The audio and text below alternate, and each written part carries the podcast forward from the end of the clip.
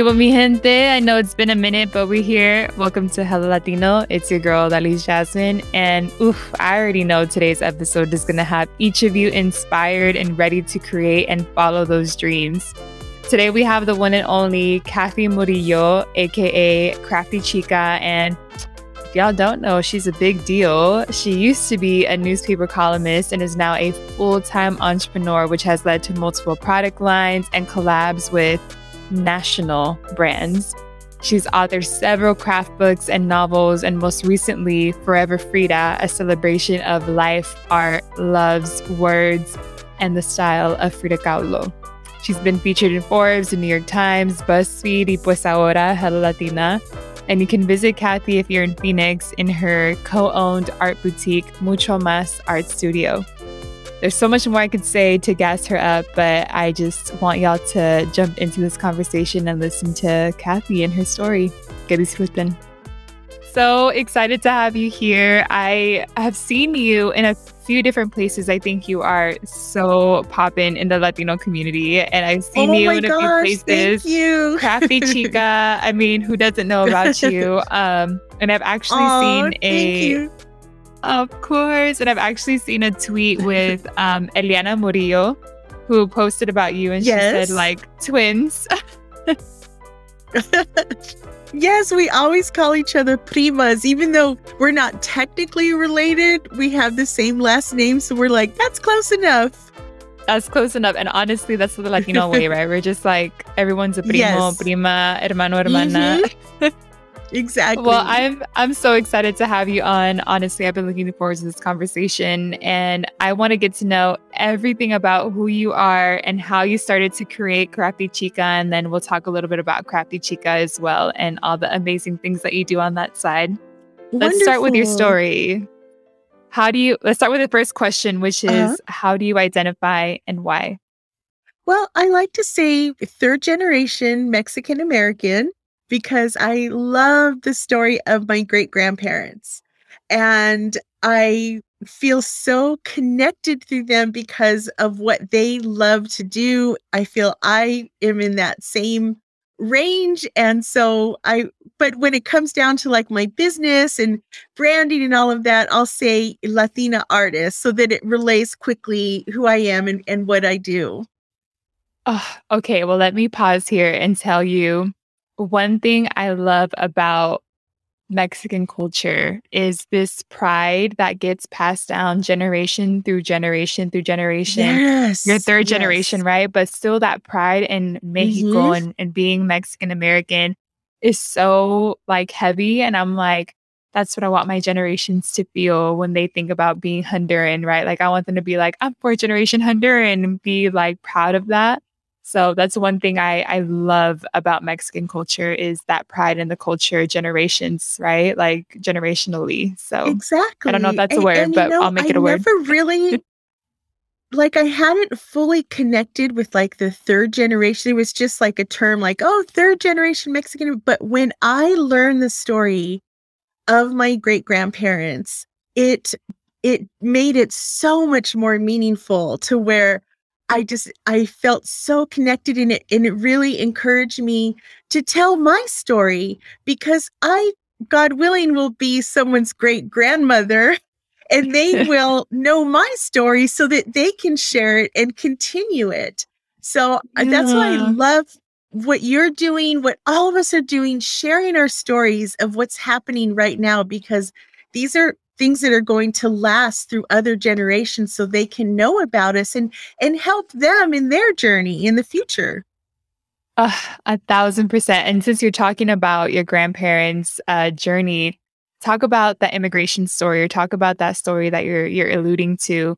Tell us tell us about the the little yes, there. well, I so my mom's side of the family, I don't know as well. I know um, my grandfather was from Sonora.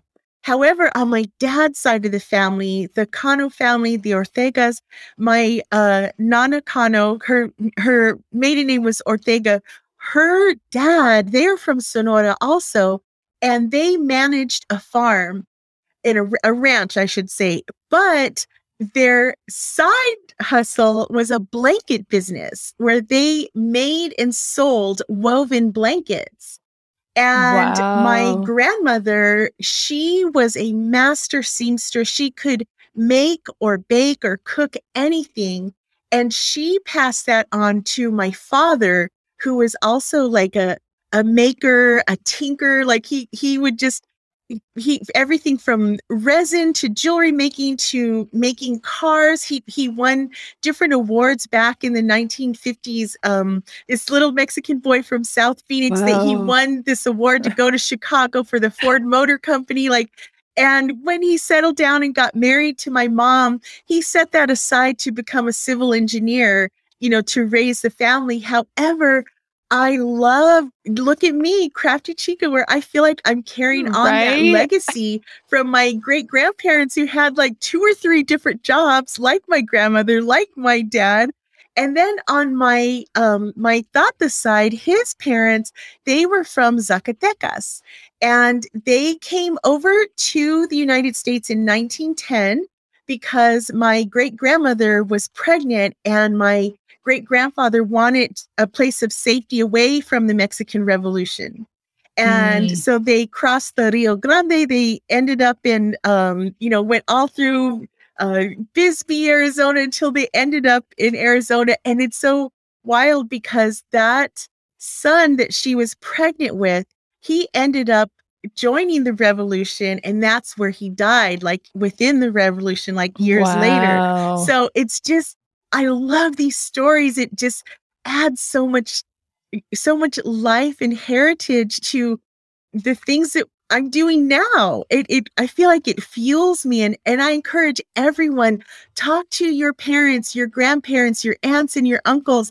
All of these stories I learned through family funerals. Like we had a tough year losing family members, but it brought everyone together to tell these stories. And wow. so I encourage everyone have these conversations. Uh, and I was just going to ask you, when did you start asking those questions, right? And I think that was such a powerful thing for me too, to ask my parents their story, to learn about mi abuelito, mm-hmm. mi abuelita, because I didn't get to meet them. When did you start to ask those questions? Was it just in the funeral setting? Were you curious? Were you learning more after? What's the story? Well, it wasn't necessarily in the funeral setting. So this is the trick. There's always one or two key elders in your family who have they have all the chisme. They know all everything. The so you have to find them and then go over to their house, sit down with them. For me, it was my uncle Joe. And he kept notes on everything and he made tamales along with my dad so I would go over to my Uncle Joe's to taste his tamales, and then he would tell me these stories. And, and sometimes just even on holidays or just random times that we would visit, he would just start talking. And sometimes he would let me record the story, sometimes he wouldn't. but it it just you just have to take that time and make the effort and ask questions. But like i said there's some family members that they won't go into detail but there's always one or two that are just juicy and ready to share the good oh, stuff. yeah. so make the effort to reach out to everyone to find them and spend that one-on-one quality time with them Oh, I I'm gonna jump all over the place here because I usually have uh, like a cer- certain amount of questions that I ask at the beginning, but I want to segue into let's talk about uh, your Crafty Chica business because uh-huh. what I uh-huh. assume happened was that you were working on this prior to knowing the stories, and then knowing the stories made you fall in love with what you were doing even more. So I want to connect the dots for the audience. So talk to us a little bit about Crafty Chica, where it bloomed from, what was the story behind yes. creating the platform or creating your business? Well, I have just always been a hyper creative chica from grade yes, school on. I love to write stories. Eh, Judy Blume, like everyone else in, in that era, just reading these books and wanting to write my own stories, read them out loud to the class. Eh, journalism, high school yearbook, all of that. My dream job was to work at the Arizona Republic as a features reporter. I wanted to interview celebrities and when my husband and I got married, he's a musician and an artist, and I'm a writer and an artist. We knew we would have to craft a life of art, music, and writing. And we, 32 years married, we have stayed true to that. A lot oh. of bumps in the road with our business because we we decided to go into making our art and crafts and we ended up with 300 retail accounts and we could not physically wow. keep up with making these and that was a lesson because it really stripped us of the meaning and the purpose because we just became machines like cranking out you know loteria mm. magnets by the dozen and that isn't what we want it to be so i stopped that and i thought you know what that dream about working at the newspaper, let's try that. And I ended up getting a job at the Arizona Republic and working my way into being a features reporter. And wow. the whole time interviewing celebrities, everyone from The Rock to J Lo to Jake Gyllenhaal. Like it was an amazing experience, but it did not pay very well at all. And mm. I realized that I wanted to be the person who was going to be interviewed. I wanted to be on the after doing oh, so wow. many interviews and writing all of these stories about other people. And this whole time, I still had my craft business. And at one point, um, I was on this crafty message board, and everyone has their handles. And I chose Crafty Chica and I I was at work writing a movie review on deadline and I just knew I had to buy the URL so I quickly bought the URL and that weekend I built I learned how to build my own website. And this was oh my 2000, god the year 2000 and wow. yeah and you know what? I just kept working on that at nighttime and uh, you know wanting to write a novel. I decided to work on that as well. I just decided to take this list of of dreams and goals and put them into action. And you know what's crazy? When you take action on your dreams, they can really happen. And I just reached a point in 2007 where I had the opportunity to leave the newspaper to do Crafty Chica full time.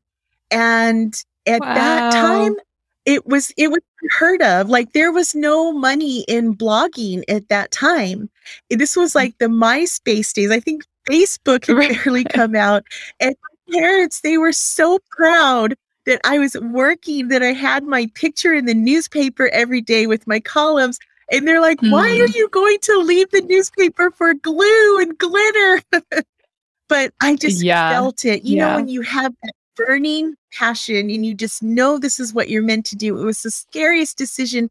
But by making that decision, I ended up doubling my income. I ended up launching this mini empire of books and workshops and products and my blog and, and speaking engagements. So I knew that that was the passion behind it. And my dad, he was always the first one to my events, the first one there. And it wasn't until after he passed away that I really learned the depth of his passion for making things. And he was just so quiet and strong and such a hard worker that I never took the T. We didn't, our, that we didn't connect the dots. He connected the dots to me and he could see me, you know, him in me with the things I was doing. And that's why he was so supportive. But it wasn't until after he died that I learned about all the things that he used to make and sell and share. So now it gives me even more. Now I design fabric. I have a picture of my Nana Cano. She was a master seamstress. So I'm like, I'm doing it for the family, Nana. Oh. so yes, oh. I feel like it's all I carry their legacy with me with everything I do. And, and I feel their energy, their spirit so strong. And it makes me feel really proud to carry it on. Uh, you are so amazing, first of all. Uh, the oh, way that you, you, tell your story with a smile on your face, and I can't help but smile when I when I hear you, when I see you, and it's just a testament to that joy that you almost have from for yourself, but you channel it from your ancestors. I could tell, like you channel it from you. your nana, from your dad, from these stories that you learn. And I think, you know, I, I always say it on these episodes, but we talk a lot about generational trauma, but there's also generational joy, right? Yes, that we can bring yes. and that we can channel and that we can own. And I feel like you embody that. You embody the generational joy that I'm like, "Ah, yes, like it's so it's so great I to I see. feel like that's what our elders or anyone who is passed on, they want us to remember those good points about them, the the stories, the lessons, Yeah. all of that. Um, yes, you know, being sad that they're not here anymore, that is a big part of it, but I I've come to realize that being sad, it's okay to be sad, to work through it, to embrace it, but I work through it because I feel like when I when I spend my time being sad about them not being here, it dims my light and I go inward. I go into like a space of darkness. Whereas if I, you know, work through the sadness and push it out, it's spreading their light, it's spreading my light. And that's ultimately ultimately what they want is to be remembered and their stories to be told. So I that's why I love soaking up. Even my Nana Cano, she had told me a story, or my Aunt Mitzi told me a story how um, she used to want a new dress every Friday night for the dance. So her and my Nana Cano, they would take the bus to Saks Fifth Avenue, and my Aunt Mitzi would get several dresses. They'd go in the dressing room and they'd hang them up, and my Nana would sketch out a dress and then Oh come home god. and make the dress. So my Aunt Mitzi had this fly dress on Friday night. So I worked that story into one of my novels. And I was able to to tell Oh. their story through the characters in the book.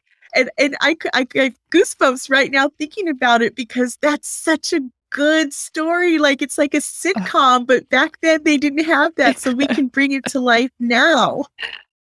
Oh my and talk about our people and nuestra nuestra gente, right? Our Mhm. people who can make something beautiful out of the scarce resources that they have. I think that's something I've always Right. loved about our community Critical is thinking. Yes. yes, our creativity, our resourcefulness, our critical thinking, like you said, all of it came from a place of scarcity and survival, but what a gift that Mhm. we have, right? As the generations go on, that we can carry all of those things creativity, crafty chica, resourcefulness, critical Mhm. thinking, entrepreneurship, right? Like all of those things that were Yes.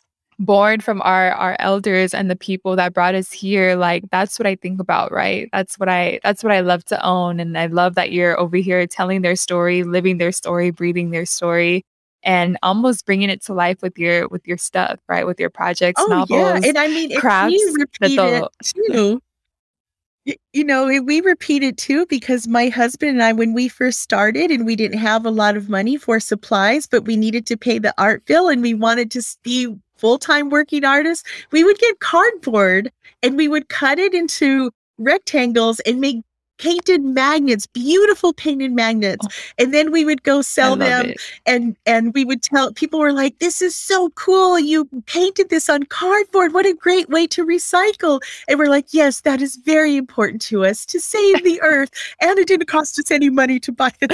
So that I say in this generation too, we use those same kind of resources. Oh my, I love that story so much. You're like, yeah, saving the earth and also saving our money. Yes. Yes, exactly. Um, I want to talk about I love this story about about entrepreneurship, about how you were able to step away and do the work that you love full time.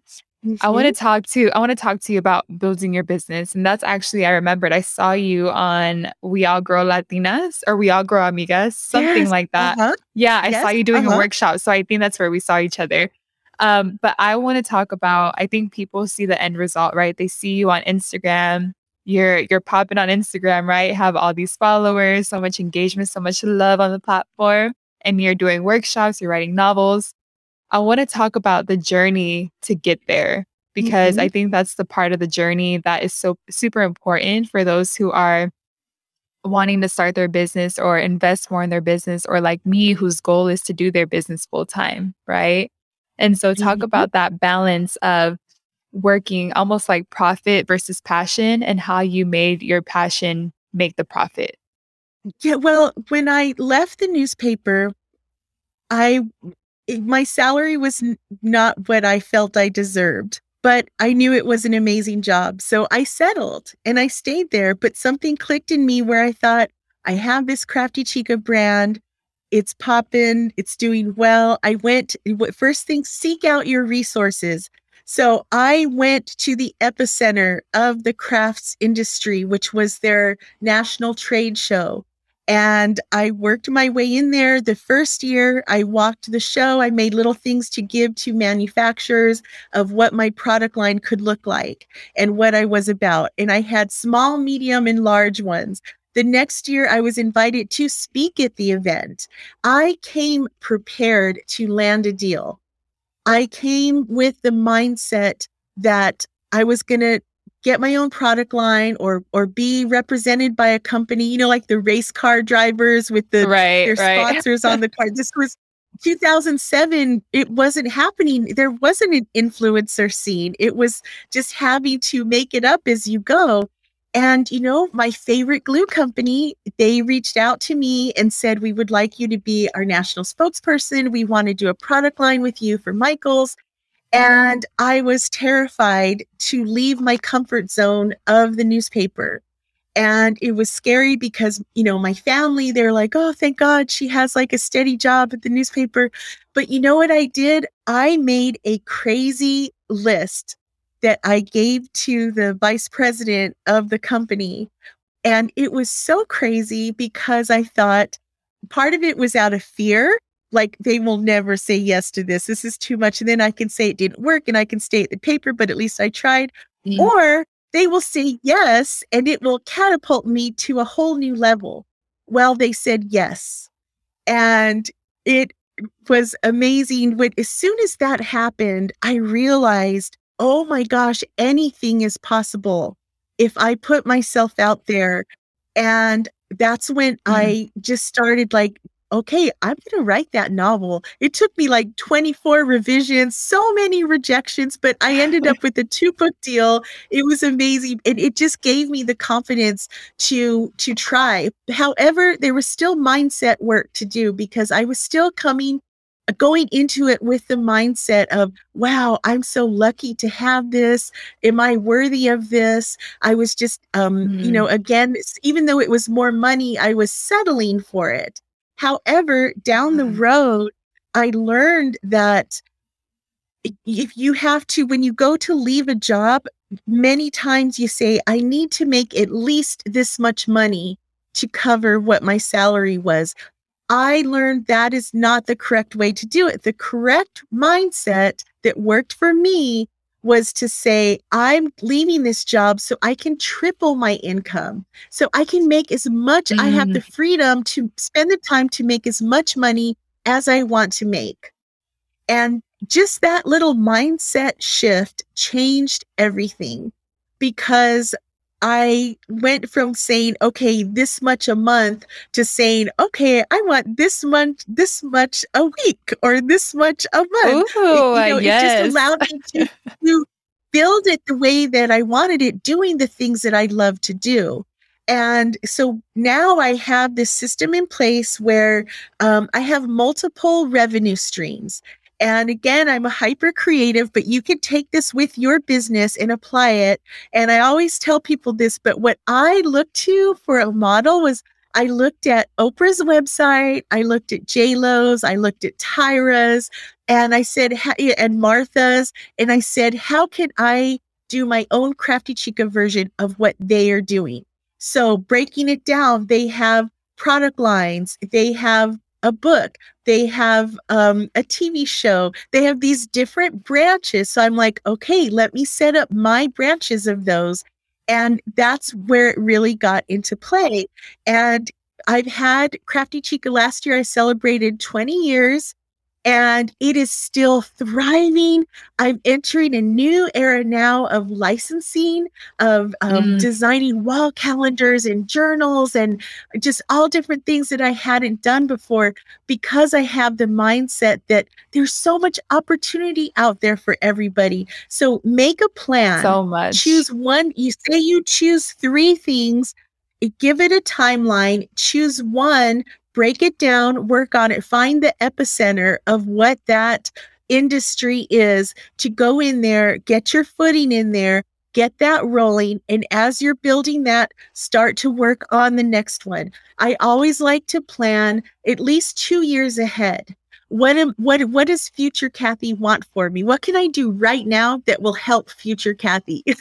and that helps a lot because uh, one other tip that I learned is we're all into manifesting. Well, we also have to remember beyond the manifestation. What happens when you when your manifestation comes true? It's just there. And like saying, I want to write a novel. Well, okay, we wrote a novel, we published it what do we want next? Like, okay, we want it to be a bestseller. We want to do other books off of it. We want it to be read by book clubs everywhere. We, you know, you always have those extra plans in place beyond your manifestation goal. Oh, yes, I am all about.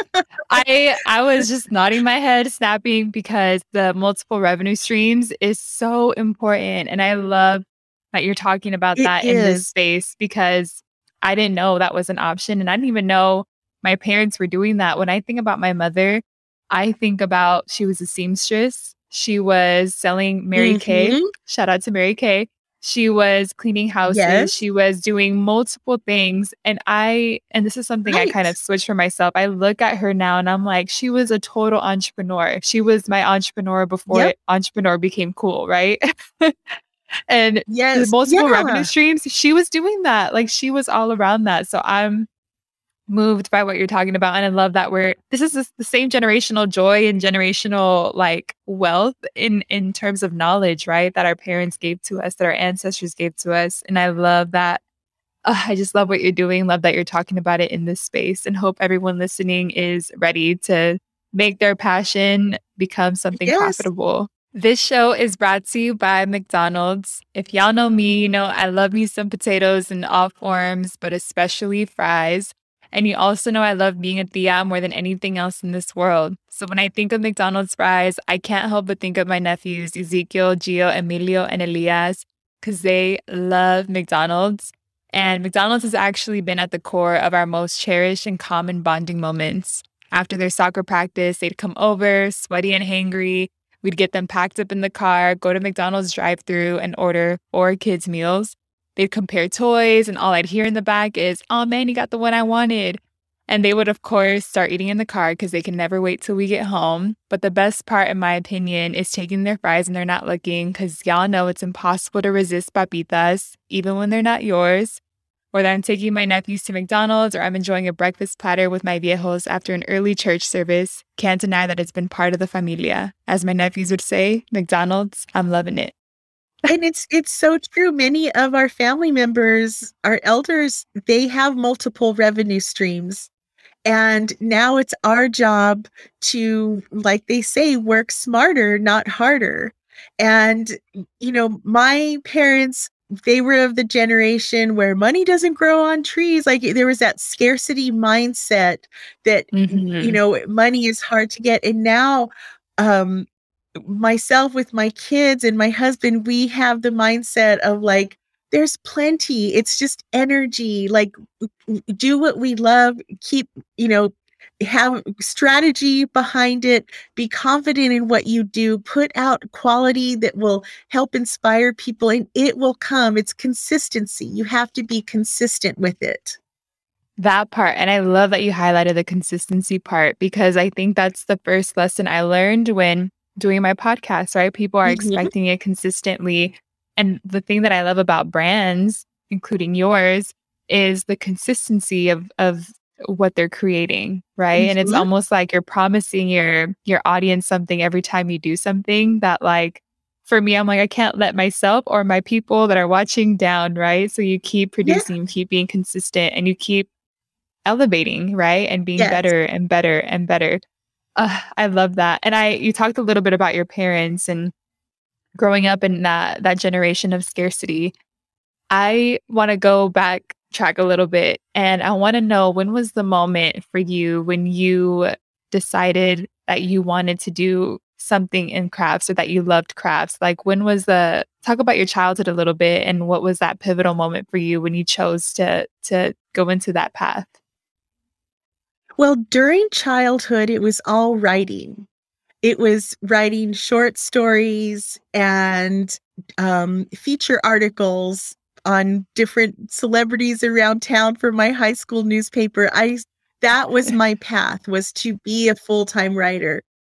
And then when I met my husband, I was also very creative. I heavy on the doodling. Like I would always steal the markers from the office cabinet. Um, when my husband and I met, we would get together and I just bought a bunch of stuff at Michael's and we would sit down and paint these little boxes and use paint pens. And then I started gluing feathers and trim and adding glitter. And I started making earrings out of watercolor paper. And I took them into a store and the store owner bought them for, well, he put them on consignment. And when I received that first check, I was like, oh my God, that was the easiest money I've ever made because I loved making these things. Um, mm. People get to wear them, it makes them happy, and I get paid for it. So I'm like, let's go buy all the watercolor paper. Like, that's when I was hooked. And oh. I, at the time, we were just friends, but I was the manager of his Chicano reggae band. And as oh, this is your husband. I would, you were just friends. My husband, yes, we were oh, just friends. Okay. I was the manager of his band, and during the gig, he would always see me dancing on the dance floor. And so one night, this is when I knew he had a crush on me. He said, "Why don't you set up a table and sell your earrings?" And I thought that's a great idea. So I started oh, making things so to cute. sell at the show. So I some nights I would take 10% of the shows that I booked because hello, entrepreneur, right? And this was in the late 80s. And then I would make sometimes I'd make more money at my table than the whole band would make for the night. And my husband said that he thought, okay, that's a woman I should pay attention to. and so Aww. we just ended up, yeah, it was like after we got married, he told me, I just did that because I was jealous, like seeing you dancing out there. And he goes, I thought, you know, I, I don't want her to find someone. Like I have a crush on her. And like the truth comes out after we got married. but oh, I'm like, well, oh, it was a good so move cute. because I, I'm like, I found my passion.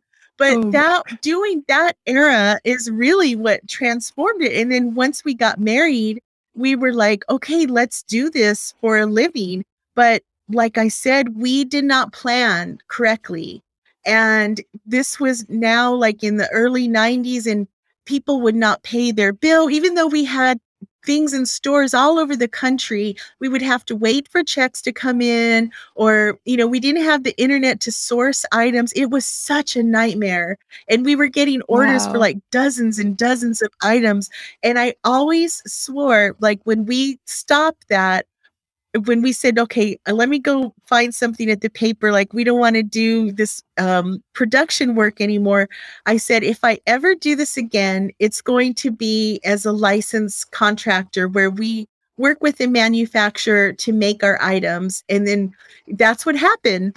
That i ended up you know now i work with all different manufacturers where i can turn in a sketch and a design a prototype and they'll make it for me. I still make my handmade pieces that i sell through my online store but i also have items that are manufactured that you can buy in retail stores.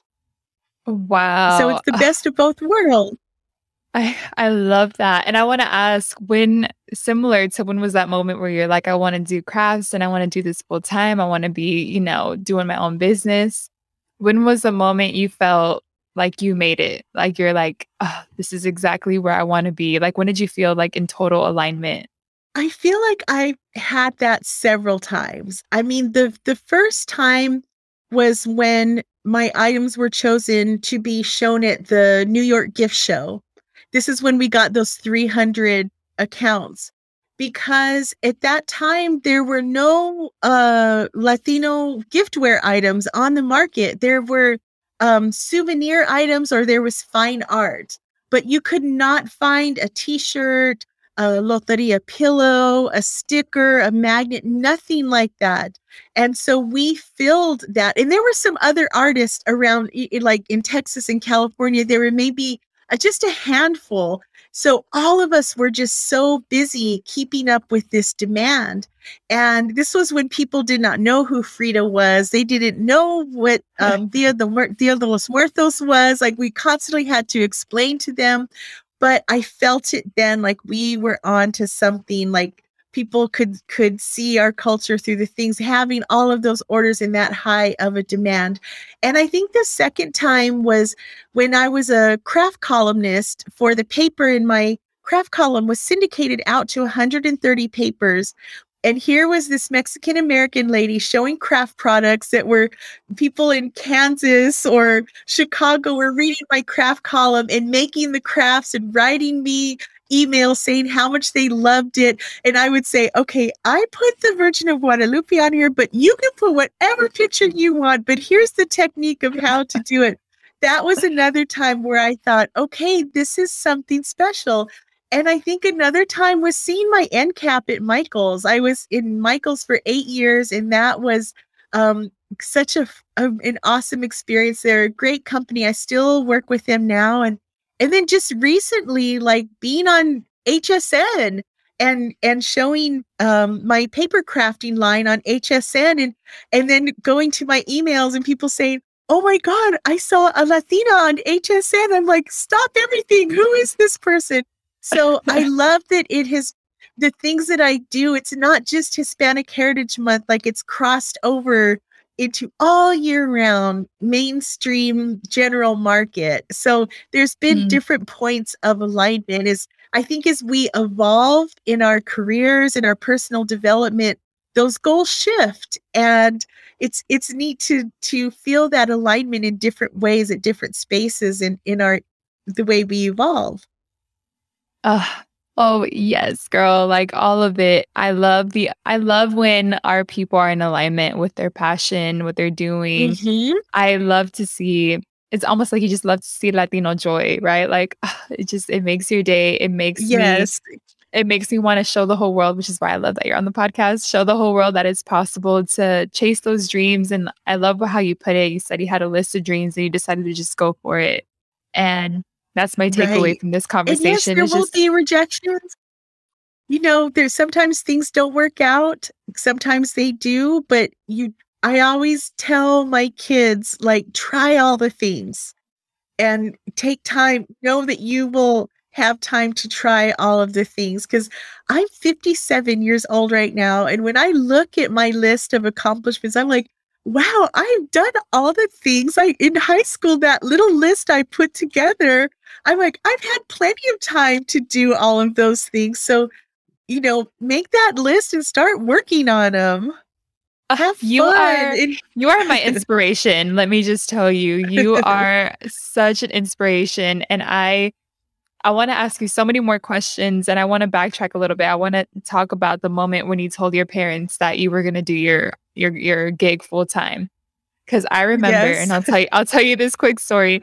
I remember um leaving my job for, you know, to pursue my entrepreneurial efforts full time it didn't last as long because I'm young and I'm like, okay, I need a job right now, which I love the job that I'm in. And I'm working again in alignment, right? With like my passion, making some mm-hmm. money, still have yes. my podcast.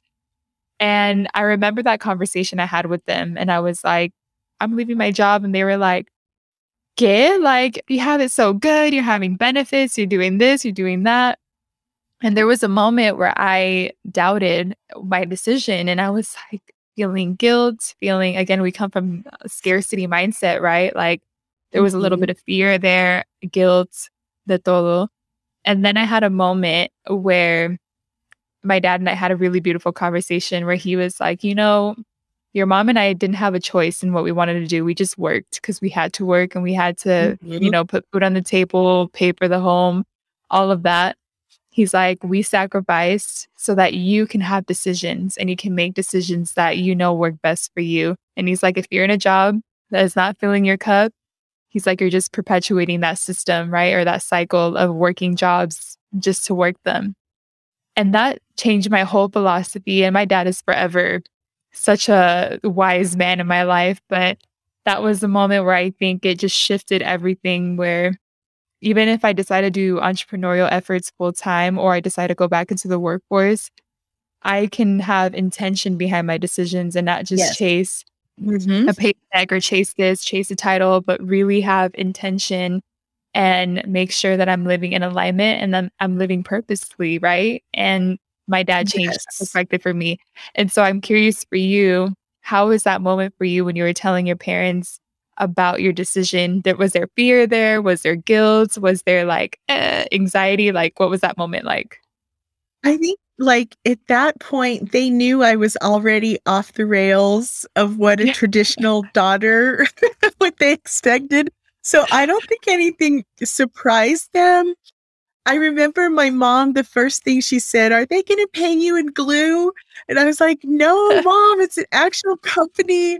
And my dad was like, I trust that you know you know you're a businesswoman like yeah. you, i've seen you excel in everything you do so yeah we're there for you but i'll tell you the flip side to that where i got tested was when my daughter she was 16 and started making youtube videos. And by the time she was 19 she said mom i want to work at buzzfeed someday. I want to make a living making videos. And in my in my son he was like i want to make a living doing video games because they saw their parents. I'm a musician. Right. and, and in my mind i'm like oh my god like is it can they really oh my what did i create with these kids? I'm getting it back and my daughter she was i think 21 or 22 and she had the offer to um, for a full-time job at asu school paid everything the same time she got an offer from BuzzFeed for to be a resident there, to move to California for 3 months. She would have to turn down this job, job security, benefits, her college being paid for for a 3-month residency at BuzzFeed. And when she presented me with that, I had the biggest knot in my stomach because I knew now it was my turn to be tested and of course, my parental brain was like, it, I wanted to say, Mija, take this job. When you're when you have your degree, you can go do BuzzFeed, you could do whatever, like it's gonna be paid for. However, my instinct and my soul told her, go after what you believe in. And I told her, let's get you a car. And my husband was like, let's find you a place to stay like I knew I had to honor her passion. And um, so it was the flip. I had presented that to my parents, and now it was being presented to wow. me from my daughter. And she went out there. Can you imagine sending your daughter out to LA all by herself? Like she just mm. barely had her driver's license. I found a friend who let her stay in her craft room until she could find another apartment to stay in. But she ended up working at BuzzFeed for five years and it launched her career. And wow. my son, now he's a writer for Dungeons and Dragons. Um, he's a full time gamer. He just did a Kickstarter on Saturday for a game he created. He funded it in under 12 hours, over $11,000. Wow. So these kids took what they saw me and my husband do, and they did it in their own way. And it was terrifying as a parent to like practice what I preach, right? But right. it made me feel, it makes me feel proud that they have gone on to do these things. So, you know, and I know my both my parents have passed on, but I know they would be so proud. My mom never really understood what I did for a living.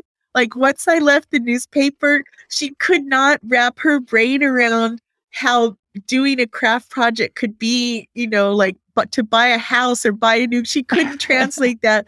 My dad, he could, but he was like, she understands it's a whole new world. She embraces technology.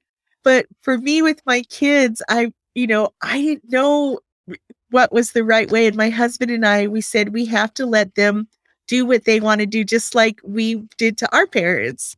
Right. Oh, there's there's so many themes that I'm picking up on in this episode and this conversation so far. And it's one, chase those dreams, right? And the yes. chasing the mm-hmm. dreams part to me is also in alignment with encouragement. It sounded like you had encouragement, whether it was from your Mhm. friend who's not your husband, who said, set up a table uh-huh. and sell those earrings, right? Like just do Mhm. it. Yes. And I think it it's it's one thing to have the dreams and the hard work, but it's another thing to have your community and your people that you love pushing you out there as well. And I think it's Mhm. it's a mix of everything that kind of equals success, right?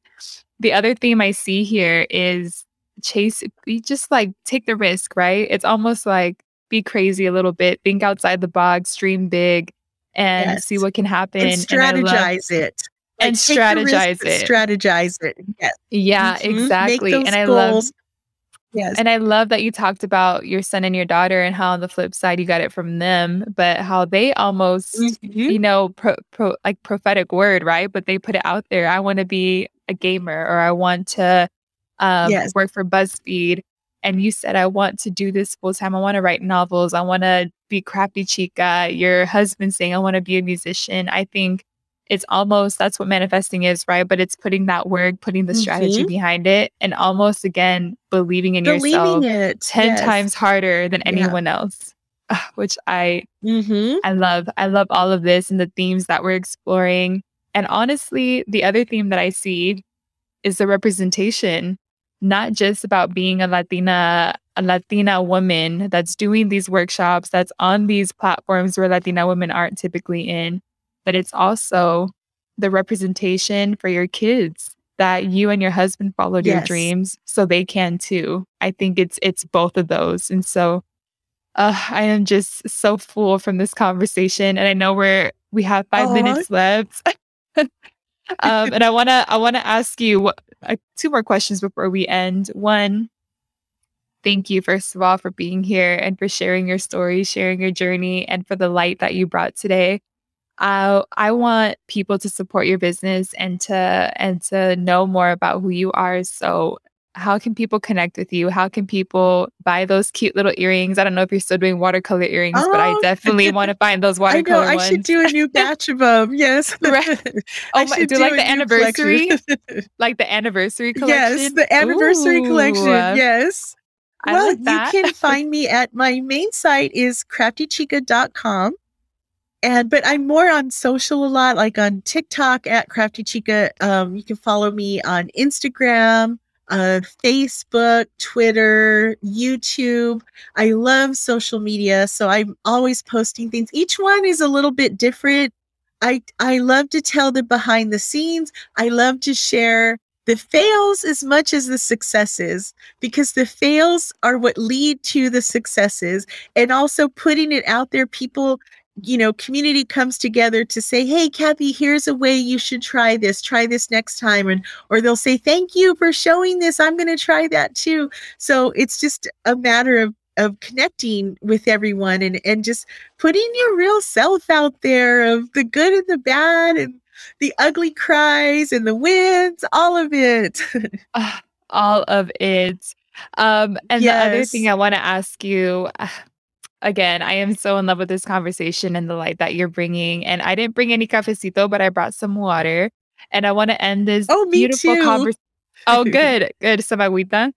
I want to wrap this conversation and do a little brindis with our agua. Um, and I want you, I want to give you the space to say what you want to cheers to and what you want to manifest for our Latino community. Yes. So, what I want to manifest for our community is for each person listening right now to identify what it is that they want to do. Where do they want to see themselves? What does it look like? And believe that they can get there. What are the steps they need to take to get there?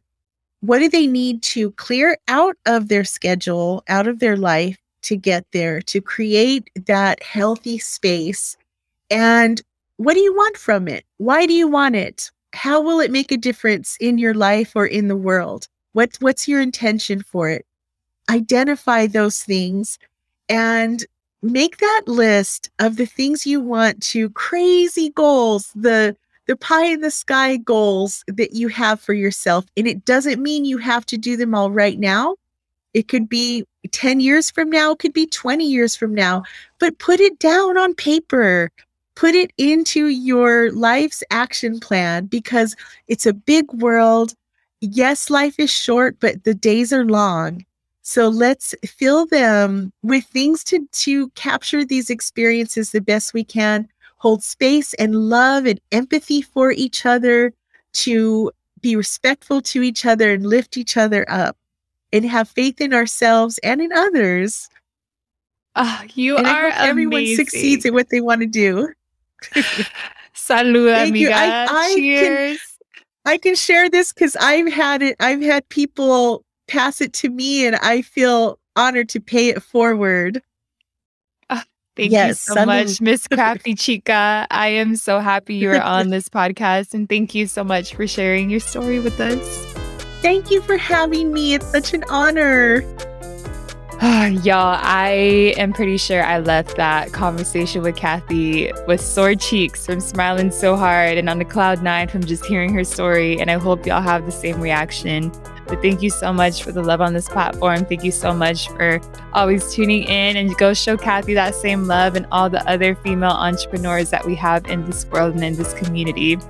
For those who want to hear more about what's coming up next, follow Hello Latino Podcast. You can also follow me on my personal IG at O Jasmine with four A's. And of course, find me on LinkedIn. I update those places often.